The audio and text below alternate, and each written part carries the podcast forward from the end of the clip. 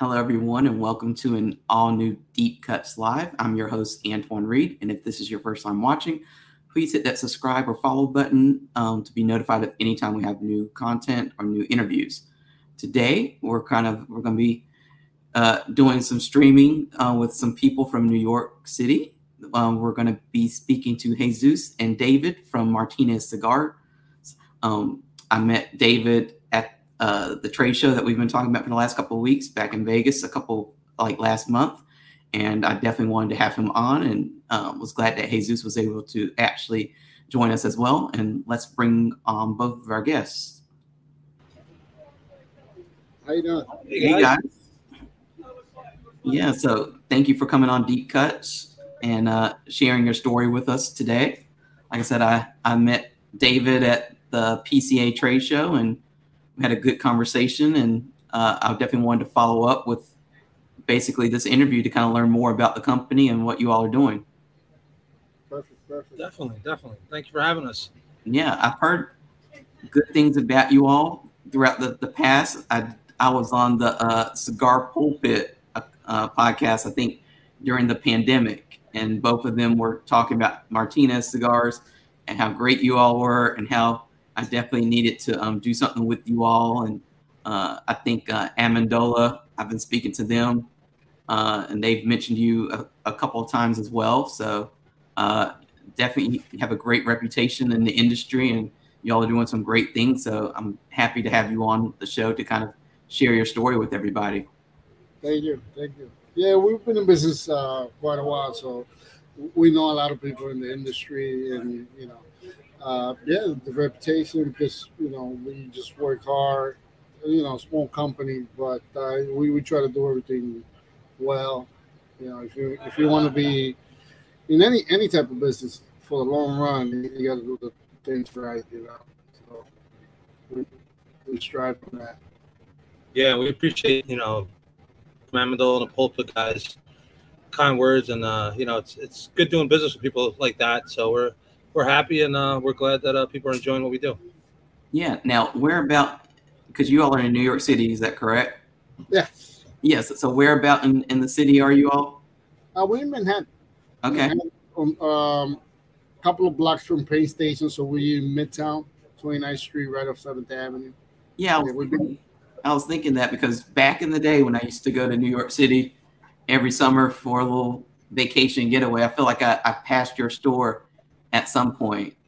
Yeah, definitely. Yeah, we've, we've been in the same location for 48 years, so pretty good chance that you did. Yeah. Yeah. Well, um, like I said, I'm excited to kind of learn more about you all because yeah, I, obviously I haven't been to New York City for the last couple of years, but um, like I said, you all have continued to to thrive, and I know that probably the last two years has, has been a bit of a challenge with the pandemic and now the economy, and I know New York City is always in the news for this or that reason. So you have, your share of, um, I, I, would say, obstacles probably uh, to, to work around and deal with. So uh, congratulations for making it through all of that. Thank you, thank you. Yeah, it was definitely an interesting uh, period for us. Um, actually, coming back from TPE, right when they did the shutdown, and everything, we were like, "Wow, what's going to happen next?" And mm-hmm. uh, we did well at the TP and getting all our orders ready to go out, and all of a sudden everything shuts down, and we're just looking at each other like, okay, now what? And uh, you know, thank God for podcasts like the Pulpit and all these other different podcasts that were out there. Um, we were able to just get our our our brand out there, and you know, fortunately, we've been doing really well since the pandemic. And knock on wood, it just continues to go. Yeah. So I always like to start at the, the beginning of the story when we kind of have people like you on to kind of figure out how you all got here to where you are today. So could sure. each of you kind of share the story of like how did you how did what was your journey like into the cigar industry and and what was your first experience with cigars? Um, mine was very easy. I was pretty much born here in this store. Yeah, yes. Uh, my father, he was a cigar roller in the Dominican Republic, and then um, he came to the state and he started working early seventies. I started working as a cigar roller, so all he ever did.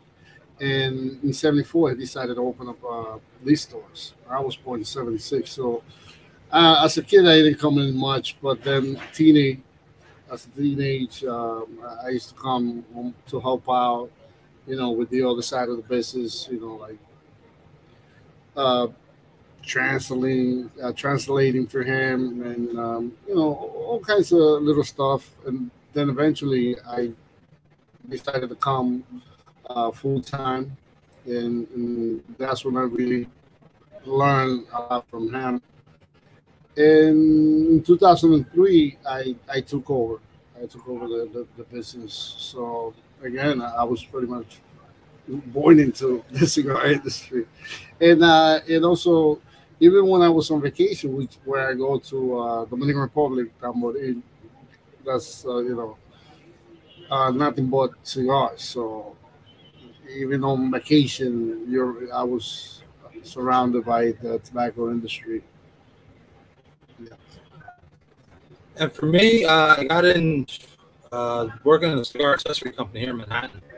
That's how I got into uh, introduced to cigars, uh, working there, and then I ended up opening up my own uh, cigar shop, and that's how I met Jesus. So through that, I started selling his cigars out of my shop, and then just that's pretty much how I got into it, just having my own shop, and then coming here for so many years. I got out of the industry for a little bit, concentrated on other stuff, and then wanted to get back in. And Jesus just said, "Why don't you just come back here and start doing something with us?" And that's pretty much where it came. So starting from working as a cigar accessory, that's going back and around 2001, 2002, kind of my shop, and then uh, I'm going here about almost six years now working here, but been coming here for almost 20 some years. Wow. Yeah. And Jesus, did you always feel like you were going to get into the cigar industry? Because I know speaking to a lot of people, sometimes those who grew up in the industry have like this period of time where they're like they they are resistance to the idea of of getting into the same business as their family.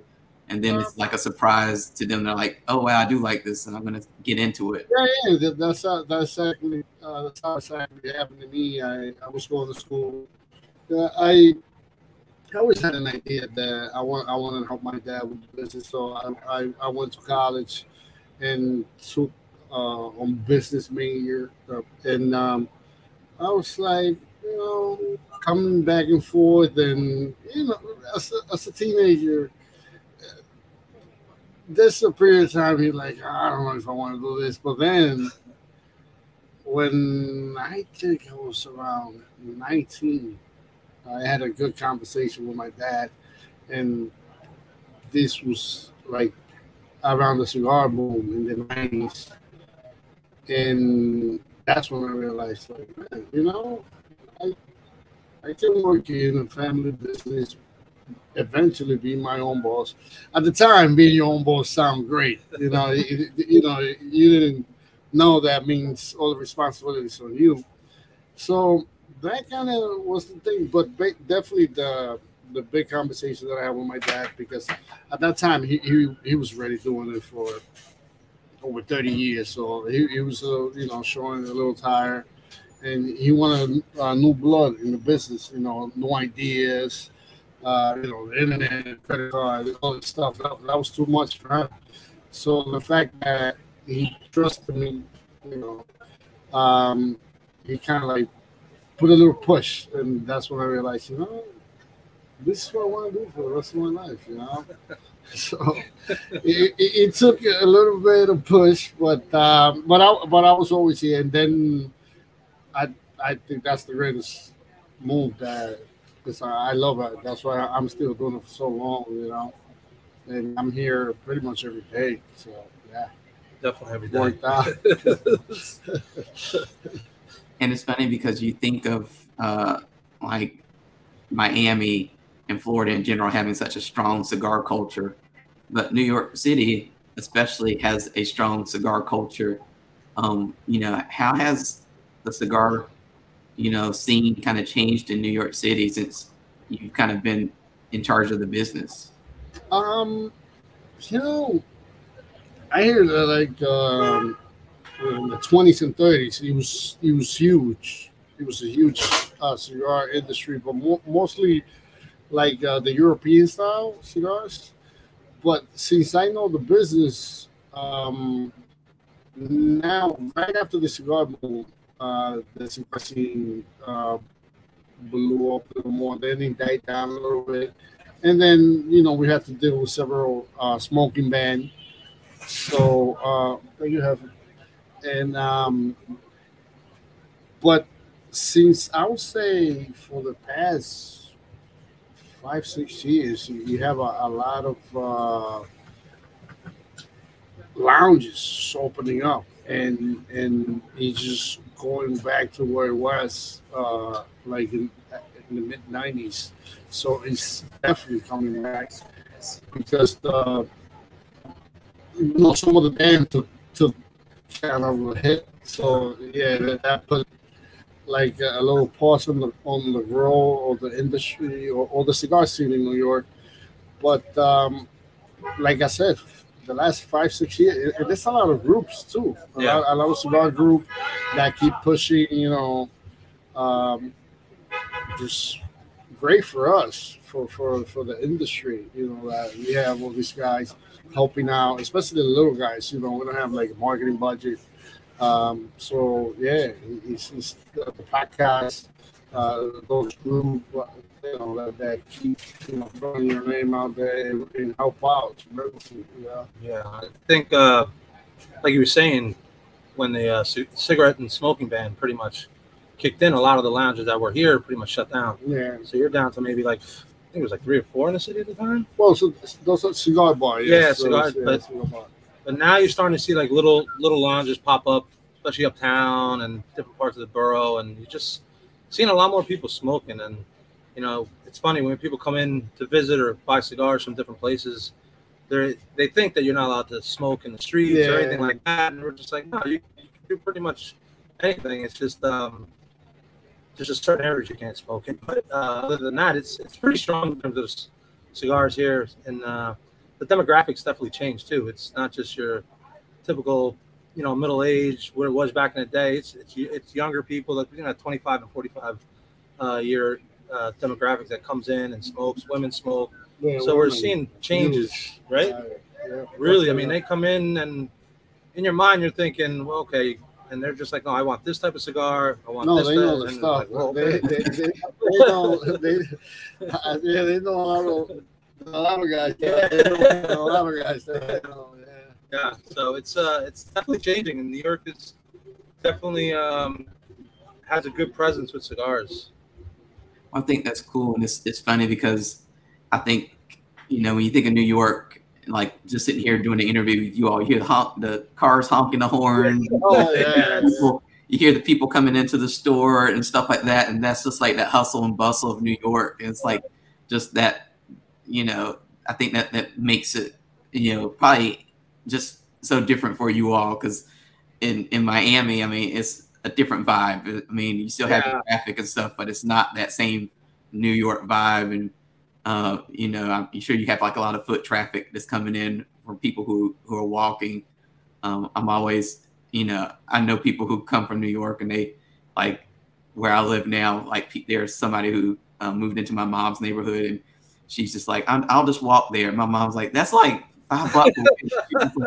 no, no, but but you know, New York, that's what we did. And I was like, yeah. Yeah. I was telling my mom, I was like, yeah. I was like, that's like nothing to them. I mean, I was like, Yeah. you- you just don't even think about. I mean, it's just like like I said, a different lifestyle. But I'm sure that that you all kind of benefit from that because you, like I said, you get a lot of the, the foot traffic. You get a lot of people who want to explore this, you know, in the city and experience the the everything it has to offer. And I'm pretty sure like stores and and outlets like Martinez kind of gives them that real, you know, they could go uptown somewhere and experience a completely different side of the cigar industry. And then you all have like a more like that home family, yeah familiar uh, vibe, I'm sure. yeah it's funny because um we're, we're right off seventh avenue so if you would have probably if we would have gone on with you like two or three hours earlier you would have heard the construction site next door so that would have been anything else but what's kind of interesting when people come in they're like, we know you're here because we're walking down seventh avenue you can just smell the cigar smell and it like drags them back around the corner, and they're like, "Oh, here it is." And they walk in, I'm like, "Man, I can smell you halfway down the block." I'm like, "Yeah, that's appetizing." you know, and um, you know, it's like you said, you know, we have uh, even by by different boroughs. The, cigar scene is different. You know, if you go to Queens, you go uptown, Brooklyn, and everybody got got their own little style. Uh, for us, we we manufacture. We more of a factory, so it's a different vibe. And, and this is uh, mostly a working area, like so people just come in, grab their stuff, and on the run. You know, because we that type of neighborhood. We we uh, you know you have uh, a lot of the lounges in Long Island, uh, in Queens, Brooklyn, where it's more residential. So just people go there just to hang out, and, and it's a different vibe. It's so good, you know. But our stuff is definitely different. It's Yeah. manufactured, in and out, you know. When they call. They call him. They're like, uh, "What time you guys open till?" Like, "We're open till 7. Yeah, They get here and they're like, "Oh, this isn't a lounge." Like, "No, but you can find a chair or sit on, sit on top of the tobacco. You can do whatever you want. Just it's it's what it- what you make of it." So, and when they end up staying, they're like, "Wow, this is this is a lot better experience than going to a lounge and just not just sitting there and just your typical typical experience at a lounge. Here, you're gonna you're gonna meet a different a lot of different people, and we want you to have fun, and that's pretty much what we're we're about. I mean, we're pretty chill right now, but yeah. coming on Friday, Saturday is a whole different thing. Yeah, and you were talking about the different demographics that you see coming into your store or factory. Um, you know, and and I think I was having this discussion with someone a couple of days ago just about how the cigar industry, like, I don't think it's changed per se, but I think it's gotten a lot more, maybe because of podcasts and social media. Like the diversity in the in the industry is a lot more exposed than it was, you know, a decade ago. A decade ago, you know, you would flip through you know, cigar aficionado, and you would think like this was just, you know, a lifestyle for the rich and famous, you know, the, the yachts and the Rolexes and all that stuff. And then you get to know the industry and you're like, it's not hardly that at all. Like, it's not really, you know, and it's just like a different, And, and, and our store has been like that. Like again, this is like a more blue collar store area. You know, you have a lot of construction. You have some office people, but, uh, but you, get a lot of cops, uh, a lot of fighters. So a lot, a lot of everything. So our stores have always been that diverse. So that did not surprise me. So some other people, yes, like you say, you know, looking at cigar aficionado and you know the advertising, you know, these so expensive drink, this yeah, this mansion. It's like, whoa, this is only for you know rich and famous. But uh, in our case, no, it's, it's always something like that. We and you know we have worked with, all kinds of people, especially when we do the events. Uh, we've done events for you know uh, celebrities, you know, uh, Wall but Street, uh, yeah. Wall Street, the whole nine. But um, our shop is you get everything. You get from from a movie star to just the guy selling coffee in the corner. Just everybody's always been like that. It's, you know, it's part of New York. You, Yeah. you know, uh, in, in the area that we are, that people just chill if they want to have a cigar. They, they don't care. You know. In uh, here, there's no dress code. I mean, like, we wear a t-shirt, you know. So it's- There's no fancy drink, Yeah. just a Corona. yeah, when they see us, they're like, all right, this is like a neighborhood shop, you know, like anything goes. Yeah. in terms of uh, demographics again, how has the people's, uh, you know, what they look for in a cigar, how, how has that changed over the years since you've been making cigars and, and creating blends and stuff like that? Has that changed any?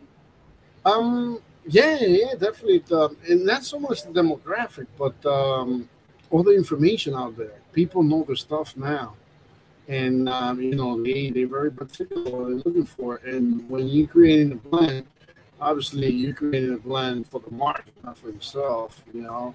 So you you start listening to to the customer. You start listening to you guys. because You guys are all over. And uh, Dave, he always like, okay, people are talking about these wrappers. Like for example, San Andre wrappers. And everybody for a few years they've been going crazy. So everybody keep talking and talking. You're like, oh, hey, so let's do something in San Andre. You know, if everybody's on. So yeah, it's not so much the demographic, but uh, the amount of information out there, and, and people are really into it, and they they, they do know the stuff. So, um, like early early again back to the '90s, most people they just want to like mild, medium, and strong. Not, nothing, you know, nothing as specific. No retro, no this, no. Spec. But now uh, they are more demanding, which is great. It's great. You force the manufacturer to, uh, in order to stay in business, um, you know, they better do uh, things right. You know. I think that's interesting to, to hear because, like you said, there's so much information out there, and just how we talk about cigars, I think has kind of changed a little bit. You know, it's I think some manufacturers kind of struggle with how to talk about their products sometimes because it's like, do you just give like you know wrapper binder filler, and then some consumers want more information. They want like what was the inspiration behind the cigar, like what you know, how was it grown, like what year is it from, like what was going on. Yeah, like so much information you can give. It's almost like what information do you actually put out there? What's too much information? Yeah. Um, we usually what we it's like the origin of the tobacco, how we came about with the idea, you know, um, because like let's say, I'll tell you, I made this cigar with Nicaraguan filler, uh, Ecuador binder, whatever wrapper. You know, it, it's not that specific, but it gives the consumer an idea of what it kind of be like because you know they already have um, Nicaraguan filler, they already have that whatever wrapper you're talking about. But um, you know, obviously, you're not going to give them this sack uh, blend, right? You know, you're not going to say, "Well, I got these these from I got this second for instance, you know, unless it's all friend of yours, you know, the, the sack blend but you try to give them as as much as you can that they can ident- identify what before they light the cigar if they're gonna like it or not. You know, because people they know this stuff. Yeah. They, they know what uh, how Ecuadorian wrapper tastes. They they know what piso, seco. So it's great. You know, it's great. Like I said, it forced the manufacturer to to do the right thing. And, uh, you know, Is it possible? Yeah. even one of the one of the guys that came in and uh, wanted to do a. Uh, one of the sorry sorry about that, but one of the guys that wanted to get a blend done with us. It was funny. We're like you said, it's typical like a Nicaraguan, Ecuadorian, just that basis. But he comes in, he wants Estelí, this, like down to the specifics. I'm like, okay, um, yeah, yeah, we'll, we'll do that for you. yeah go Exactly to what. Coca Cola and ask them. Yeah, like, like come on, man. So we kind of look at each other like, oh, all right, sure. But um, I think one of the advantages that, that Jesus has as a blender, I think that I don't know other fa- uh, manufacturers might have. We have like a walking tasting clientele that comes in, so mess around with stuff and just like, oh, let's see if they tr- like this, and he gets the feedback a little bit of what it is. So it's it's a, an advantage for us because we get directly to the consumer on what works and what doesn't work or what we could change on certain things. So it's like a it's like a revolving focus group that always comes in and, and it's one of our biggest advantages I think in terms of him knowing what exactly what he's looking for and what he needs to change. So that that's why I think yeah, for me personally I think he's like the secret to everything out there now and I he's I always feel like his name's got to get out there just so they know who he is. you know, yeah, we, we have that advantage. We get that direct feedback you know, from from. We do have our regular customer. We have our friends that we, we trust their palate. So every time we're working on, we have uh, quite a group of guys that we send the stuff for them to, to let us know what they think. And you know, we've been doing it for years, so they they pretty much straight up. Um, but then we have the customer direct uh, relationship right there that it's like, huh. And you know, once you start hearing the same thing a over and over, then you, you just change uh, things. You know, you can change. didn't have an ego because it's like, hey, I'm not gonna make this just for me, you know, just because I like it, everybody has like it. No, no, the, the, the key is you, you, gotta listen, and, and, and, we do have that advantage. Uh, we get direct feedback from uh, a group of friends and, and, then from the customer. They just let you know right away, especially in New York. they let you know when they yeah. don't like something. It's like, they're like, no. And they put it right down front. You're like, no. Yeah, that's like, that's like you know? so, yeah, it's good. Yeah, and, and David, I know that you uh, work with the product development side of the business. So, what I'm sure that's a pretty difficult job because cigars are, I mean, all over the place right now. You have so many, so much going on. I mean, just going to the trade show, you kind of see the variety and how yeah. everyone is, is, you know, there's so much overlap in terms of what tobacco they're working with, but they each have their own kind of products that they've developed and brands that they've created from that. So, what is your job like? Like, how easy or how hard hard is it to really develop a brand? Uh, it's it's it's it's a lot more difficult than than I thought it would be, but um, a lot of it has to bounce off a lot of things off of him. Like I, I come up with some crazy ideas, and he's just like, mm, let's just let's let's rework that one. But um, you know, looking at what's at the market and see what's changing, the brands that are coming in, the names of the cigars, and it's it, you know, here we're used to that traditional type of branding, marketing, the whole nine and then when you see what's out there, you're like, all right, we have to switch some things up, just a little tweak here and there. But for us, is that we really want to just concentrate on what we're about. You know, we're, we're a New York based company with a strong tie to Tamboril and uh, Dominican Republic, and that's where everybody's from. So for me, in terms of developing a product and stuff that comes out, the main focus is what what reflects our company and his family name and pretty much New York City. So I kind of see what's out there and what the direction everybody's going, and I kind of like look at it like, how can I put that into what we're we're doing? And for Jesus, one of his biggest concerns and one of the things they want to focus on is his family, the family consistency. So we want to do a lot of traditional, you know, heritage type things that really represents the brand, but also want to bring in something that's going to reflect where we're from. And uh, that's where you know, like the new the new line that we're coming out with the La Bodega series. It's it's something that reflects New York City that we're used to um, growing up. So, and that's something that most people can relate to, and it's a little different from that family tradition. But the core line that comes out here, the, the main focus is just staying with that tradition of you know the Martinez family, what reflects on the tradition, and and for me, so it's it's not as difficult as probably say another company because I have so much to choose from here just in the city alone.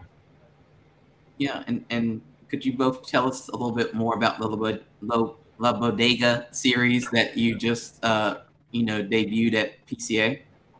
Uh, yeah, uh, La Bodega is just a, a, different series that we wanted to do that um, again reflected what we knew growing up in New York City and just the out suburbs of New York and in the Spanish communities. You know, everyone was La Bodega was a central point of whatever neighborhood you're in. Um, that was a place where you went for to get for everything. You play your numbers, you get your food, you get your school books, you even got medicine, just whatever you could find in there, you found. Um, and it was, like I said, a central point. So that I wanted to bring that just to show what New York City was about and what comes out of it. So the Rikitaki was is a sandwich that you would get at, at a bodega, either late at night at four in the morning or in the afternoon. But it was something that was small, full flavor, and just the name for me just you say it and people are like Rikitaki and they're like, oh, that's an interesting name. It just sticks in your head. And the one thing that uh, Jesus helped me with was we wanted to have a, a blend that really embodied that that that flavor what a sandwich would have. And with that cigar, I think it just it, it knocks it out. And you have the colors from the 90s, the graffiti from the 90s, everything that revolved around the 90s that we grew up with reflects that in that brand. So you, will be seeing more stuff with like unique different names, but – kind of goes back to what New York City and also back to where you know everybody's from, mostly from the Caribbean. So Puerto Rico, Dominican Republic, just all this different stuff that comes out of it. And that's something we really want to focus on and make it fun. Yep. And, and Jesus, do you have anything to add about the new series? Um, on the concept, uh, that was it was mostly Dave. Um, we needed a, a new cigar that uh, to go into PCA, um, and he kept playing around with this idea. I, I loved it because, again, uh, you know, I grew up in New York, so it, it reminds me of my childhood, and um, and that made it really easy to come up with the blend because um, you know he's pretty much explained to me why he wanted to go um, with the cigar, and and right away I it only took me like two trials to to to get it what we were happy with because I, I had such a good idea what he was talking about because I could relate uh, to it as well. So Yeah, yeah, that was a key thing because we've all had it. You know, we Yeah, all know so what it tastes like, I, I know what you're talking sober about. or, or, or not sober. You had it. So, uh, exactly. you kind of knew what it was, and and and the robusto size on it, and it's small and it's just packed with flavor. It's it's got it's got the strength, it's got this, this flavor in it. It's really good, and um, the Corojo wrapper is something that he came up with, and we were stuck on it because, again, going back to the San Andrés, everything was San Andrés, San Andrés, San Andrés, and then I just asked him, I was like, if we don't use San Andrés, what would you go with? And he just turned around, and was like, the Corojo, and I was like, all right, and we didn't even sample the Corojo, right? We just said let's go with that, and man, it, it it just hit the spot, and that's that that just gives credit to him, just knowing what tobacco works together with, and I couldn't be happier. um, and you're talking about the San Andrés um, and your focus groups that you said you have built into your your uh, store or factory that, that come in and you, you get to try out different things with them. Um, what have you heard from your focus group, quote unquote? What are they, you know, I'm sure that they kind of come in, they maybe talk about other cigars from other companies that they smoke or whatever. What are they say that they are liking from cigars today? And what are some things that they continually kind of complain about maybe about cigars today? Um, well, our clientele, uh, like Dave said, the demographic ha- have uh, changed tremendously. Um, what I noticed is like uh, the younger uh, crowd, they, they they don't stick to, to just one brand, like like which is great. It gives everybody an opportunity. You know, they tried everything. If they like it, they recommend it. They keep going and they switch brand. Like um, before, to, to get somebody off a brand, it was impossible. Like if, let's say they smoke uh, Macanudo, like you couldn't give them anything. Like, oh, this is not Macanudo. you know, so that is is is is great, especially for a small company. Now people uh, they are more willing to, to, to give a new product a shot. Um, one thing that we get from the focus group is they they bring out uh, you know different brands, uh, small especially boutique. You know, because everybody knows the, the, the big brand. Everybody knows what uh, Padron Fuentes tastes like, unless they come up with a new cigar here and there. But um, but the boutique, they the one uh, keep doing different things, and um, you know once. Uh, a few people keep mentioning the same brand.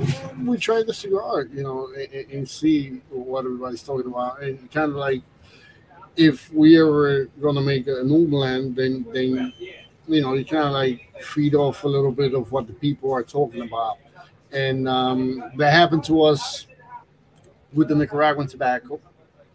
Um, you know, for a while it was mostly Dominican tobacco that. Uh, we were using, and then during the cigar boom, uh, Nicaraguan tobacco was coming into play. We we, we tried uh, a couple of times and didn't work out for us. So um, it, you know, maybe it was we just got our hands in the wrong batch, and I kind of like gave up on it for three or four years, and then again, people kept mentioning, you know, Nicaraguan tobacco, Nicaraguan tobacco. And we said, hey, you know, let's let's let's try it again. And uh, we did. And at the time, it was much better. And just because from the boss, from, from like the last four blends that we have uh, come up with, they, all have Nick Brown. So you, you pay attention to the focus group. Uh, you pay attention to uh, what's going on out there, and you know even your own touch. You know. Um, I think you might agree. A lot more people looking for complexity in their cigars. Yeah, true. That's before back in the day. It was everyone was just give me that consistency. Don't change. I want that flavor to go from the beginning to the end. But I think now a lot more people want that that that change in where they're smoking. I want the first third to be second, second, and I want the third to be the combination of the first two. And it's funny because uh, the way they explain it sounds a lot easier than for him to try to picture what they're trying to say. Because a lot of times they'll come in and like, well, I, I want a, a peanut shell taste with a type finish, and you're like, okay, we'll, we'll figure that I'll, out. I'll make that. no, but yeah, again, that's that. Um, it all comes from the amount of information that are out there. You know, people are learning. People are, are learning. They, they they know their stuff. They you know, because for a while people come up and just say, uh, "Give me a strong cigar." You know, and it's like, all right. You know what else? Uh, I just want a strong cigar. I'm like, well, okay. But now, um, you know, they want the aftertaste. Uh, you know, the in the middle, how it ends. You know, so it, it's more co- complex, and it's great. It's great. You give us, uh, you know, more challenge to us, keep us busy. You know, instead of just making. Imagine if, if we've been doing the, the same thing for forty years. That would be pretty boring. You know? so it, keep, it keeps you on your toe. You know. Um, playing around with different stuff, and, and that's the that's what a blender like to do. You know, blend stuff, play around. That, that's the fun part. You know, about job. Yeah, and I was gonna say, I know that your business has been around for 50 years, and for any business to be around, even I think like a fraction of that time is is something worth celebrating. But Yeah. it's not an easy thing to do anywhere now to be around for 50 years. So, what do you kind of attribute that, you know, that milestone to? Like, how have you lasted 50 years? Because I think any anybody who has a business right now can probably benefit from whatever you're going to say as, you know, being some of the tools or mentality that has helped get you, you know, five decades worth of business. Yeah, I, mean, it's, it's it's a combination of a lot of stuff. Um, first of all, loyalty from from from from your customers, loyalty from from the people that work with you. You know, so we have guys that have been with us over thirty years. Um, yeah, and, and a lot of work, man. It, it does take a lot of work. It takes uh, an open mind to adapt changes. You know, um, especially the last past three three years. You know, we had to adapt and, and, and kind of change uh, the, the, the marketing strategy. Um, you know, because of what happened, and, and you know we dealt through the smoking ban.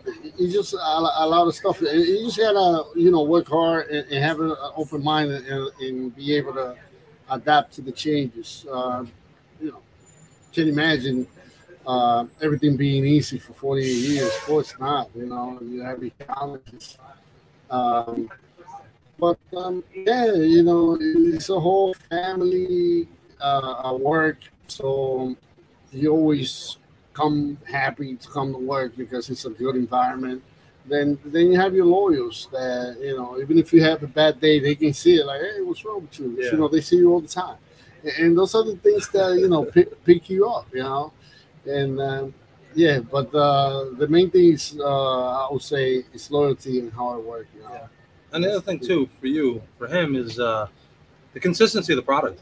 Oh no, the Yeah, quality, yeah, of course. I mean, yeah, listen, you, you, can- you can have everything, but if the quality, you- you're not gonna make it here. That's one of the things he really stays on top of is the consistency and the quality of the cigars.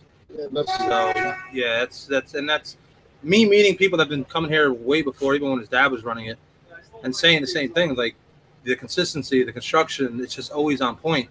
And he makes sure that, and when you leave here with, with a cigar, you're gonna get a good experience. We don't want you leaving here with like fighting it. And there's, you know, what happens. You get cigars that don't. It's a handmade product, so some of them aren't gonna be great. So they'll come back in without. I'd watch them without any question. Just grab it out of their hand, like just here. Don't. There's no.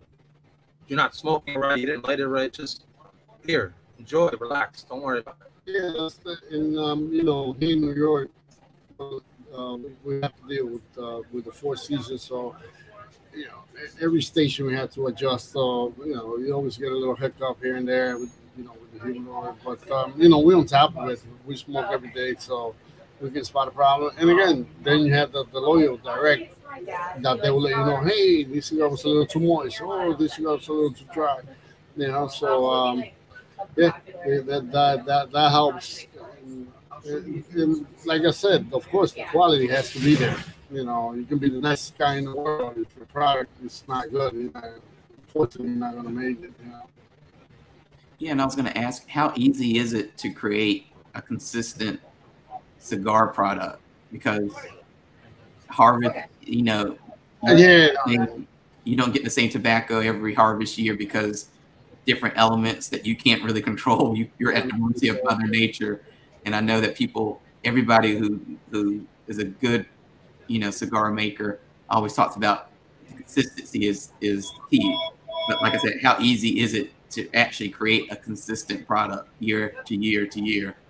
Uh, for us, is again, like you said, it's not easy because um, you know you have a lot of things in play. Like you know, every every crop is, is not the same, but it's pretty close. And um, the fact that we've been in business for so long, that means we have relationship with the farmers and, and the distributor that we get our product. So we do have that advantage uh, where they they make sure they send us um, the best stuff that they have because they also know our situation. You know, we're not we're not down the block. They know if they ship something um, to us from Nicaragua or Dominican Republic, we in New York. It's not like we can just put it in a truck and, and return it. You know.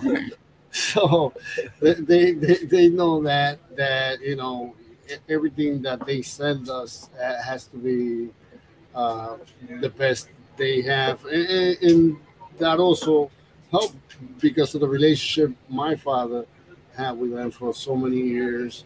I'm dealing with uh, grandkids that my father uh, used to buy tobacco from their grand- grandfather. So, so that relationship is special. Again, loyalty, and um, that helped us tremendously to make sure that we get uh, the tobacco that we need as close as possible, unless something major happens with Mother Nature, you know, and then you have no control. Um, and that was uh, we we had a blend. Uh, it was for a customer, and he asked me for uh, a specific tobacco, and my guy didn't have that tobacco.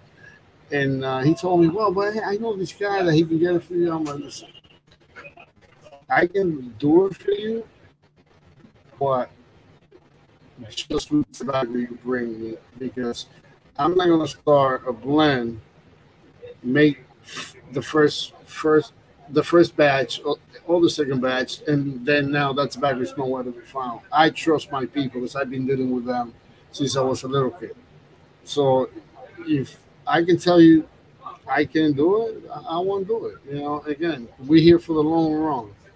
Uh, I'm not gonna make something that I will have to put my family name on it that I'm not happy with. So I, I always make sure that if I'm, if I'm creating something, I, I will be able to um, keep the consistency there. You know? And I know that um, partnerships and, like you said, working with different clients, like you don't you don't just make cigars for you and your brand, but you also make cigars for other people, and I'm sure that that's helped give your your business some longevity. Yeah, of course, yeah. So I, uh, I know from speaking to David that one of the recent collaborations you did was you worked with uh, Jay London. So how did that partnership come about, and what's that cigar like? Um, that partnership came about. Well, we were introduced to Jay London through uh, Luxury Cigars through Chris and Ben. Uh, we did a blend for them called the Hangry, which is uh, really it's done really well, and uh, we get a lot of people coming in asking for it, and uh, we just say you got to get the luxury, not through us.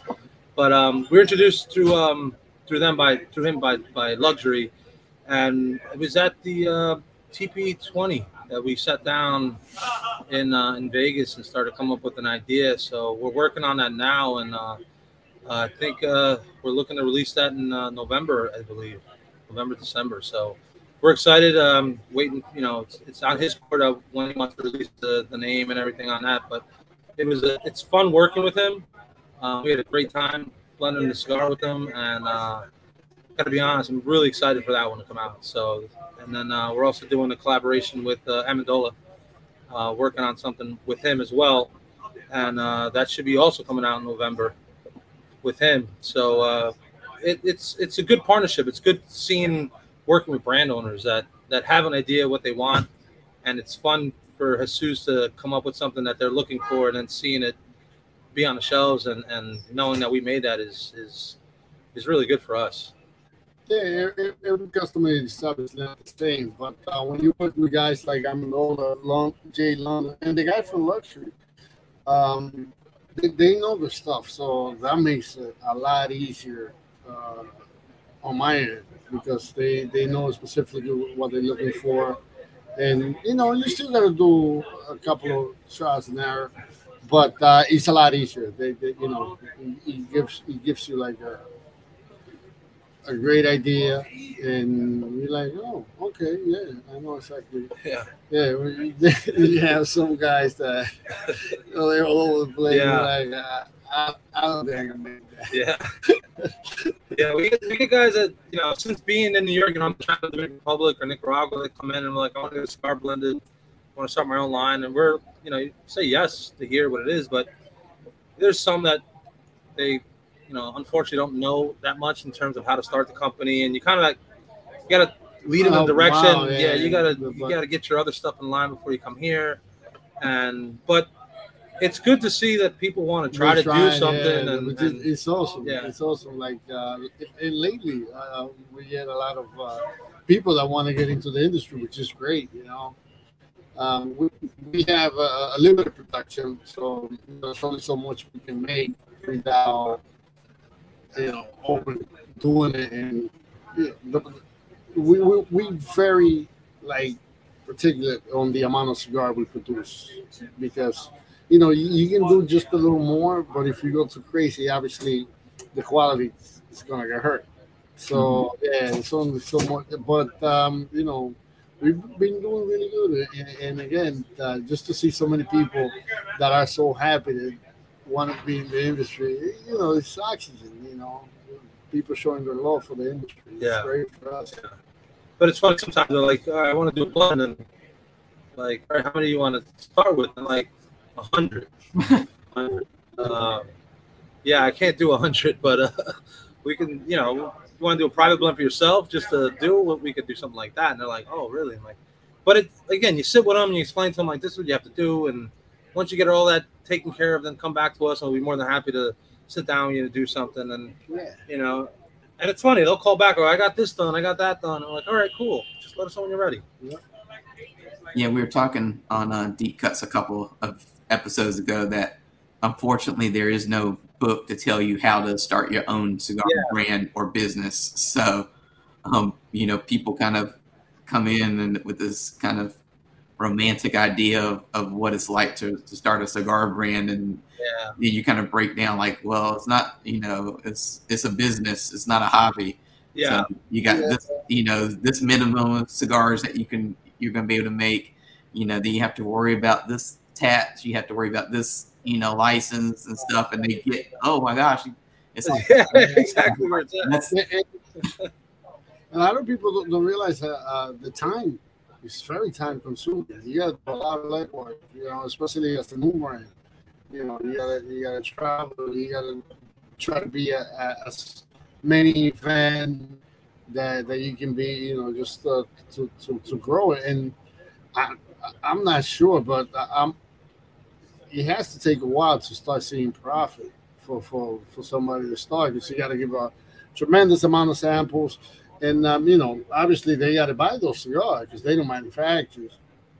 You know, so you know what every cigar you give is you know you got to pay for it. So yeah, it's real tough. Yeah, and the, the one thing we tell them is, is don't expect to get rich and overnight. Oh, yeah, definitely. This has to be a passion of yours that you really want to do, and you're gonna have to. You're gonna go through ups and downs, and there's gonna be some times you're like, "What am I doing?" Yeah. Um, but that's the one thing I really stress on them is like it's not something that you're gonna put out a brand, you're gonna make sell a hundred thousand cigars in a year. You know, you might just sell a thousand or maybe five hundred, but you got to start somewhere and, and, increase that. And that's where this the light goes on. Like, okay, it's not put out a brand, cigar, the shops take it, I sell it, and do another run. I'm like, it's it's it's a lot more work and. But it doesn't scare them off, which is good. And they, they want to come back and they're like, "What do I have to do next?" And that's that's the whole process. I know you, like I said, I know you all have, have built this great business because, you know, as the show has gone on, there's been people commenting and we had someone, Pablo, just comment and said, smoking a Martinez and having a beer, best time I had in New York City. So you have people like that are who are, um, you know, watching and Adrian who just said, what's good, Martinez fam. Um, so, you know, there's, like I said, I think to me, that's the hardest part of being in the cigar industry is not, I mean, not to, to take away from what it takes to make the product, but once the product is made, like how do you build, the, you know, that community and that following, like you said, and get that loyalty because it's, it's so easy. I found in the last couple of years to build a following and then like maybe you just get so caught up in the business that you kind of let it, you know, you don't pay yeah. enough attention to it you know it kind of falters or you post something crazy on Instagram or Facebook and and suddenly you know people turn on your brand and or you know if you're owned by another company they make a comment and then they people want to yeah. you so it's so easy to like you know lose that following so it's it's so important to like build you know like that loyal fan base but that's probably like the hardest part of the you know like you're juggling so much trying to get the product made that you know, then it comes down to creating, like I said, that cust- taking care of your customer, engaging with them. It's like a full time job within itself. Just social media, social media alone is is a, a complete another job. You know, you you, you have to be on top of it and just uh, you know, people write to you on Instagram. And we just had somebody not too long just come in.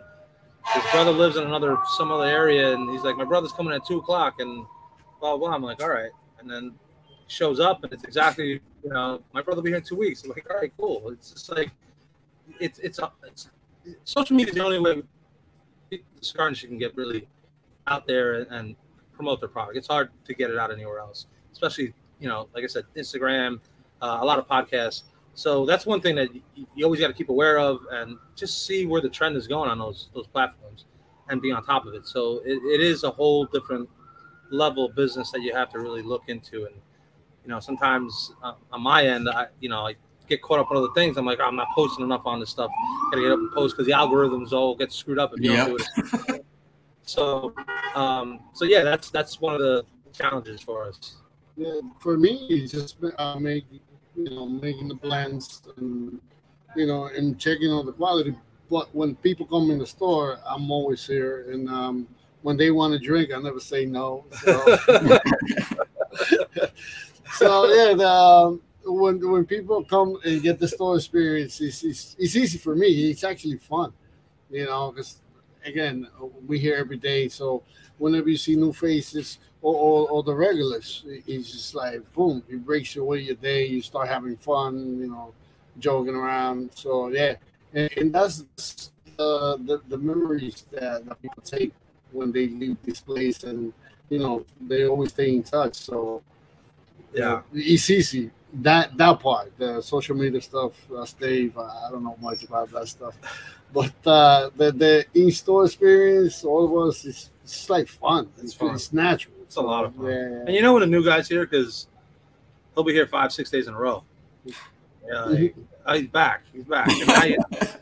And he's, staying because it's like you said, you know, you don't you don't expect this this type of business in New York, you know, uh, in in Florida, Miami, Tampa, um, yeah, you kind of you go for that because you know they there in New York. Um, you either hear about it or just walk upon it. And you're like, oh, wait a minute. They come in, they see how we are having fun, drinking, um, having a cigar, just laughing. They're like, wow, you know, they, they get shocked by it. Yeah. And it's funny because uh, until I went to uh, Tamboril, Dominican Republic for the first time, it was funny to see because the same way they get together and sit down and have a drink and eat and laugh, it's the same thing we do here. So it's like little Tamboril in this shop, and people get to experience that. And when you walk in here, you're back into the 1970s. Everything's original. Everything you have here is what's most of it's here since when it started, and then just pictures and stuff that comes through as a given. We have a wall full of money from all over the world, which is funny.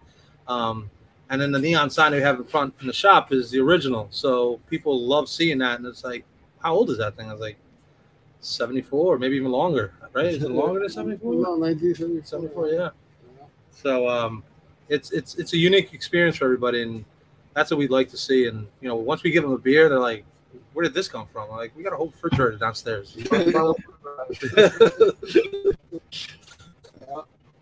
Well, usually at this point of the show, I like to ask uh, two questions that kind of close out the show. So both of you can feel free to answer these questions. Uh, the first of those questions is, what is your why or what is your motivation? Why do you do what you do? Um, for me, again, it's just uh, it's in my blood. You know, it's family. You know, I'm third generation in the cigar industry, and since a kid, it's all I know. Um, and again, I just started working with my dad and had a great relationship with him, and that, that was my passion. You know, to, to help him out, and then I fell in love with the business as well. So uh, that's basically it. It's all I know. for me, for me, it's um, the passion as well. Um, I wasn't, I didn't come from a family of tobacco people or anything in the industry. It's just, I got that love coming here and from him. You know, I he took me in like a brother, and and I'm grateful for that forever. And just being around the guys here and around him and learning, just built that passion even more and that just love for it. And that's that's what drives just being around these guys and, and, and seeing what it's like and just knowing the culture of, of people that have been in tobacco their whole lives and, and welcoming in welcoming in like like I'm one of theirs and that's that for me is drives me the most. Awesome. And the last question for today is uh, someone approaches either of you or both of you. Uh, they say that they want to start their own business or brand. It might not necessarily be a cigar business or related to tobacco, but they know that you all have dealt with this area and they ask you, what's your best advice to, for them getting started in their entrepreneurial journey or pursuit of, uh, you know, like I said, creating their own company? What advice do you give that person in terms of getting started the right way? The, the main thing uh, I would ask, and, and this is something I talk to my kids about it, like, do you really love what you're about to do? You know, because I mean, we all need money to go around and do the things that we like, but you cannot just do something just because it's popular, and you know, just because oh, cigars you can make a lot of money. No, no, you, you have to look what, what whatever that industry that you want to get in, because you're gonna have to spend a lot of time, a lot of time doing that. And if you don't absolutely love it, I, I don't see how you're gonna make it. You know. Yeah, it's the passion one, and the other thing is don't be scared to fail. Yeah, yeah definitely. You're, yeah. you're gonna fall. No, no there isn't anyone that gets, goes into business and doesn't fall once in a while. You just got to get up and just expect it to happen and just learn from it. Um, and that's for me is like you have the passion and don't be afraid to fail and and listen, learn. Yeah. Take yeah, whatever anybody else might have to say to you and just take it. And you might not agree with it in the beginning, but you go back and sit down and, and rethink what everyone's told you. And if they've been through it before you have, there's nine times out of ten they know what they're talking about. So just keep your ears open. Don't be stubborn. Well, awesome. Well, I want to thank you both for coming on today. And before we go, uh, if you could tell people what website they need to follow, what social media they need to start uh, keeping track of, and also since you do, like I said, you all are, you know, in New York City, you want to tell them exactly where to, where you are and how to find you, I think that'll be great to um, add in as well. Um, sure. Our website is martinezcigars.com. Uh, we located on 29th Street um, off 7th Avenue in Manhattan. Um, and I believe the social media is also the same thing, Martinez Cigars. Yes, Martinez Cigars and Facebook is Martinez Handmade Cigars? Yeah, uh, Facebook is Martinez Handmade Cigars. That Facebook was done a while ago, so we just left it as is, but it's handmade cigars. Um, like I said, Mar- martinezcigars.com and, and at Martinez Cigars. And um, just another thing is um, we'll be we're releasing two things coming up. Uh, one is the uh, the Rikitaki will be shipped out to stores on uh, September 12th, I believe it is. They'll be shipped out then and also be on sale on our website at martinezcigars.com. And then on September 1st, we're going to be releasing a patrimonio that has been aged for three years with a completely different wrapper that we've had made for TP20 that we didn't bring out. So it's an Arapiraca aged in our um, humidor for almost three years now. And uh, we're gonna have we have a limited quality, so we'll be releasing that um, on September 1st. So you'll find that on the website as well. Awesome.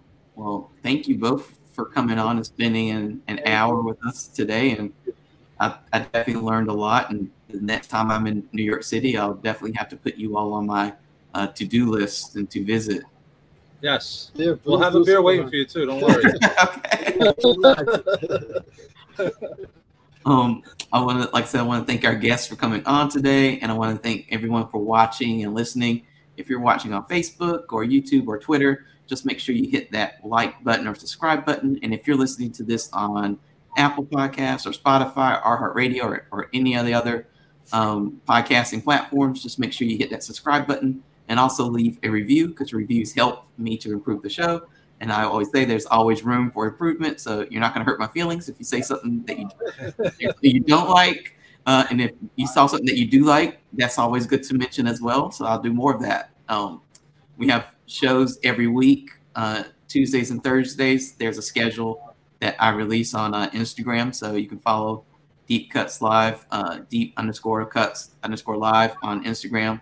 You'll see the updated schedule as uh, shows are booked and announced. And if you missed any of this episode or uh, want to see the other 104 episodes that we've done, uh, Nice. you can go to deepcutslive.com. They're all there, and this one will be up uh, later on tonight or tomorrow morning. Um, so, yeah, definitely a lot to catch up on uh, from Deep Cuts. And I look forward to having you both back on at some point soon. And uh, I'm sure that there's plenty more we can discuss that we couldn't fit into this hour. So, uh, I'll definitely follow up with you all about coming back on at some point uh, to talk about some more stuff. So, Yes, thank you so much. yeah, so thank you, everyone. And uh, until next time. Thank you.